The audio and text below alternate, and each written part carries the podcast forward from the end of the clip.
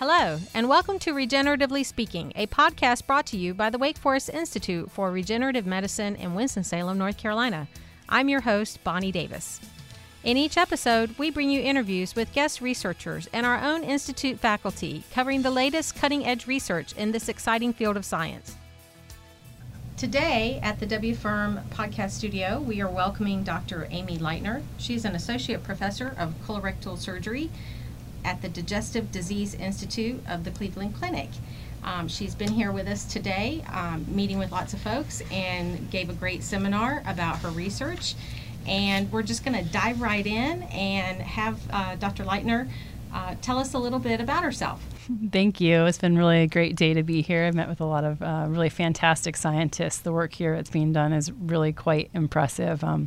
Dr. Atala has certainly done a wonderful job growing this whole center, so it's a really fantastic place. So a little about myself. I grew up in Coronado, California, which is an island off of San Diego, and was really lucky. It's a beautiful place to grow up. I've never heard of that place. That sounds excellent. It's beautiful.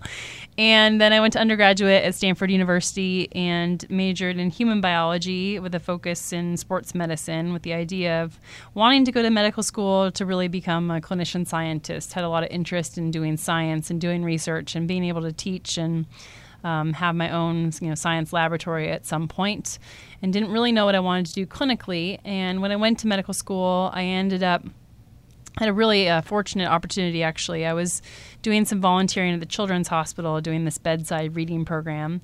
And there was a cardiologist there and an interventional cardiologist who I started shadowing. And he was doing a research project in children, actually, with a Fontan operation for some condition they were born with. And I got to start following him around doing research and following him in clinic. And then I got to the operating room, and really came to appreciate how much I loved the operating room and loved surgery. So really kind of fell in love with the surgical path. And then I went to a surgical residency at UCLA in California, and did a postdoc in stem cell biology at Stanford University during my residency training.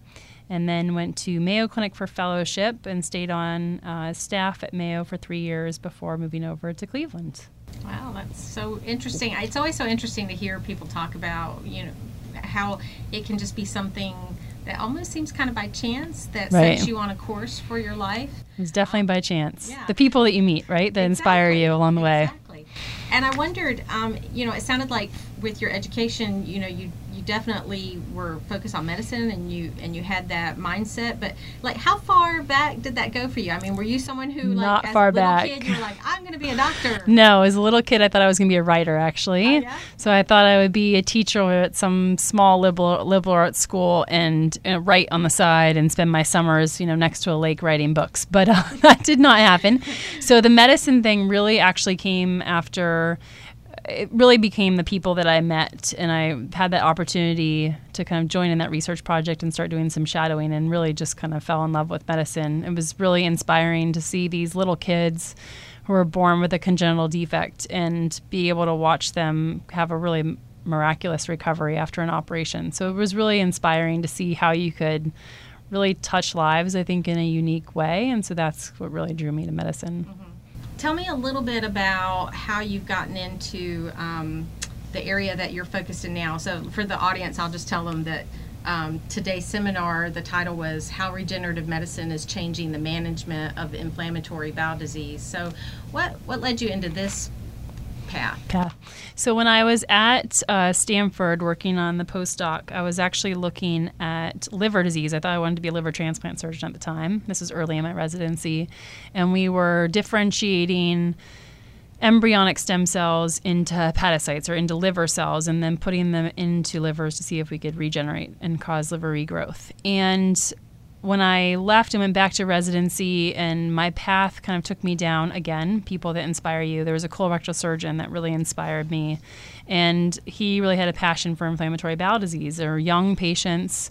They have ulcerative colitis or have Crohn's disease. It's a really morbid disease. It really affects their quality of life, and the peak age of onset is early. It's in teens, 20s, and so they have that forevermore. And they're on these chronic immunosuppressive drugs, and they undergo surgery after surgery, and we still don't understand what causes the disease. We still don't know. Right. And when I went to fellowship, so I ended up going down the path of colorectal and wanting to focus on inflammatory bowel disease. And when I went to fellowship at Mayo, there was an investigator working on stem cell therapy for perianal Crohn's disease. And so it was really by a fortunate chance that when I was at Mayo, this investigator, Dr. Bill Fabian, who is a pediatric gastroenterologist, was working on this study, and he was working on it with some of the adult colorectal surgeons. And they let me partake in the study and really start to learn a little bit more about how we could use these stem cell therapies in inflammatory bowel disease. So it was really a unique chance to be able to take all those things I had learned from the lab and liver and apply them to IBD. And then from there, it just sort of took off after that first trial. I started my own lab, and then we started looking at other trials we could do in the same space. I started working with the Center for Regenerative Medicine, and so just kind of one thing after the next. That's how I got involved. That's really cool. Lots of fortuitous things. Yes, that have exactly. Come together. Yes. For you. So, so as a surgeon, but with this research bent, a couple things that I read about you for what you're trying to do is that it almost sounds like you kind of want to put yourself out of business and do not have to do surgery. Mm-hmm, that would be great.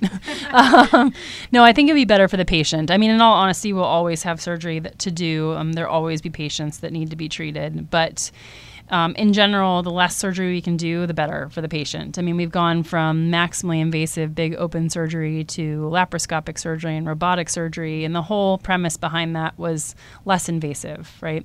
Patients recovered faster, they do better with minimally invasive techniques. And the same idea, if we can actually keep them out of the operating room, then even less potential morbidity. So if we can come up with ways to treat patients and keep them out of the operating room, especially these young patients that, you know, this is a chronic disease and we're not curing their disease with an operation, or in Crohn's, we're not curing their disease. We're just removing the symptom source. And so if we can keep them away from the operating room, better for them.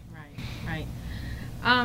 So can you talk to me a little bit about who some of the inspiring people along the way have been for you? Yeah, so in the very early days, I had a coach in middle school and high school. I played water polo and then played Division I when I was at Stanford. And my high school coach was, you know, one of these kind of very stereotypical, you're in the pool at 4:30 in the morning, you're in the pool after school, you're doing video. And he's kind of like what the coach that you make the movies about, right? Wins every state championship in men's and women's for 20 years, which he did do.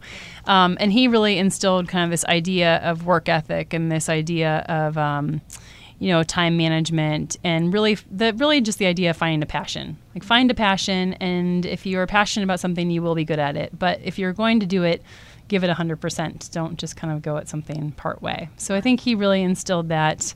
And then when I went to undergraduate, like I said, I had that really fortunate opportunity to work with that pediatric surgeon and pediatric cardiologist who really kind of inspired me to go into medicine. And then when I was a resident, that one colorectal surgeon, Dr. Sack, who treated a lot of inflammatory bowel disease, just the care that he gave to his patients and the way with his patients in the operating room, fine attention to detail, really focusing on their outcomes. It was really kind of unique and really drew me into colorectal. And then when I went to Mayo, I really was fortunate to work with Dr. Eric Dozois and Dr. John Pemberton, who are big kind of giants in our field and people that were really revered and people I had looked up to all the way along. And both of them just phenomenal teachers, excellent with their patients. And so I really got to learn from them. That's great. It's always nice when you can have those experiences with people, and then, you know, you hope that you're able to give back and emulate that. Yes, exactly. Have you had any aha moments in your lab with your research? Anything that, or maybe like something that you figured out by a quirky happenstance or something unusual? Yeah, that's a good question. So I think that one thing that we've been looking at is that mesenchymal stem cells are really different from each patient, really. So if you harvest stem cells from one person, it might look entirely different from another. And for our clinical trials, we had harvested cells from multiple different donors and wanted to look at the variability. We thought there might be some variability, but look at what would be important for Crohn's disease specifically. And I was really surprised when we were characterizing these cells from different donors and looking at things like increasing certain types of T cells or certain types of macrophages, how much variability there was, and how there's actually two of the donors of the 15 really stood out as, at least in culture, in vitro, that drastically different results than the other donors. So it just really highlighted to me that in order to kind of optimize these clinical trials, we really have to come up with a unique set of donor criteria, I think, for each disease state. What do you like to do when you're not in your lab or in the operating room? I know you have family, so you obviously are spending time with them, but what do you do to recharge yourself? So I have twins, Avery and Walker, who are 6, a boy and a girl. So we do a lot of stuff together as a family. We go swimming together a lot. We go on hikes, bike rides, do puzzles, play games. My Walker loves Legos. But outside the kid activity, which is consumes the majority of the spare time, my recharging, I still love to swim. I love to be in the water, especially, outdoors this time of year. It's beautiful. Mm-hmm. So it's really being in the water, swimming. We go to a lake cabin in the summers. I get to do the same, swim and water ski and be out in the sun with the family. That sounds great. I wanted to ask you about being a female doctor / scientist and what advice you would give to your younger self, knowing what you know now, that hindsight aspect of things. So I think a couple of things. I think that, medicine and in general things are changing, and there's more and more women going into medicine, more women certainly going into surgery, and more specifically colorectal surgery, which I think is a really great thing. I think that there was a point in medical school where I was discouraged from going into surgery because I was told that I had a lot of outside interests and that I might want children, and surgery is a very hard life. And I decided, I'm just going to pursue that path. And if it doesn't work, I can always change it. Or if it doesn't work, I can go half-time or whatever it is, right? But I can find another thing. But I think that you make it work. And I think you find the job that works for you. And I think if you're doing something you love, then that comes out. And I think that you then get to pass that on to your kids, that they can do anything that they want to and they can do what they love. And I think that, it's challenging. So surgery is definitely a demanding lifestyle, and sometimes your patients have to come first. It's just the reality. But I think that you just learn that, you make compromises. So sometimes I compromise at work. Sometimes I compromise for my family. And somehow you find the right balance. And one thing I've really tried to do is that when I'm with the kids or when I'm home, that the cell phone, pager, computer go away, and I try and just be present. And at work, the same thing. Like when you're at work, just try and be present. So wherever you are, be present in the moment, because it's not always the time necessarily with the kids, but it's more, how you approach that time. Right. And so that's worked for me. But I think, I personally think if you can give back and you can have a passion, that's great. And modeling that to your kids is great. Mm-hmm. Well, we're almost out of time, and I just wanted to just give you a chance to share anything from whichever aspect of your research or your career overall that you think our listeners might be interested in. I just think that I think regenerative medicine is a really exciting field. I think we hear a lot about stem cells in the media, good and bad, actually. But it's really, I think, changing the landscape of medicine, which I find really exciting. I think it's novel therapeutics. It's a different way of looking at medicine. It's thinking about regrowth and tissue regeneration rather than pharmaceutical, trying to fix symptoms. So I think that there's a long way to go. We certainly have many rooms for improvement, but I think that we'll see a lot of clinical trials coming out in the future that'll really help patients. So it's an exciting time, I think. It really is, and I'm not even a scientist, but I'm in the field and I love it. And it is exciting to see the different things that are happening and the advances that are being made. So very cool stuff. All right, well, that's it for the podcast today, and we want to thank our guest, Dr. Amy Leitner, for joining us and sharing her time and expertise with us. Thank you so much. Thank you for having me. That's all for this episode. Be sure to listen next time for the latest in regenerative medicine. This podcast is a production of the Wake Forest Institute for Regenerative Medicine, part of Wake Forest Baptist Medical Center. For more information, visit our website at www.wakehealth.edu/WFIRM or follow us on Facebook and Twitter at WFIRM News.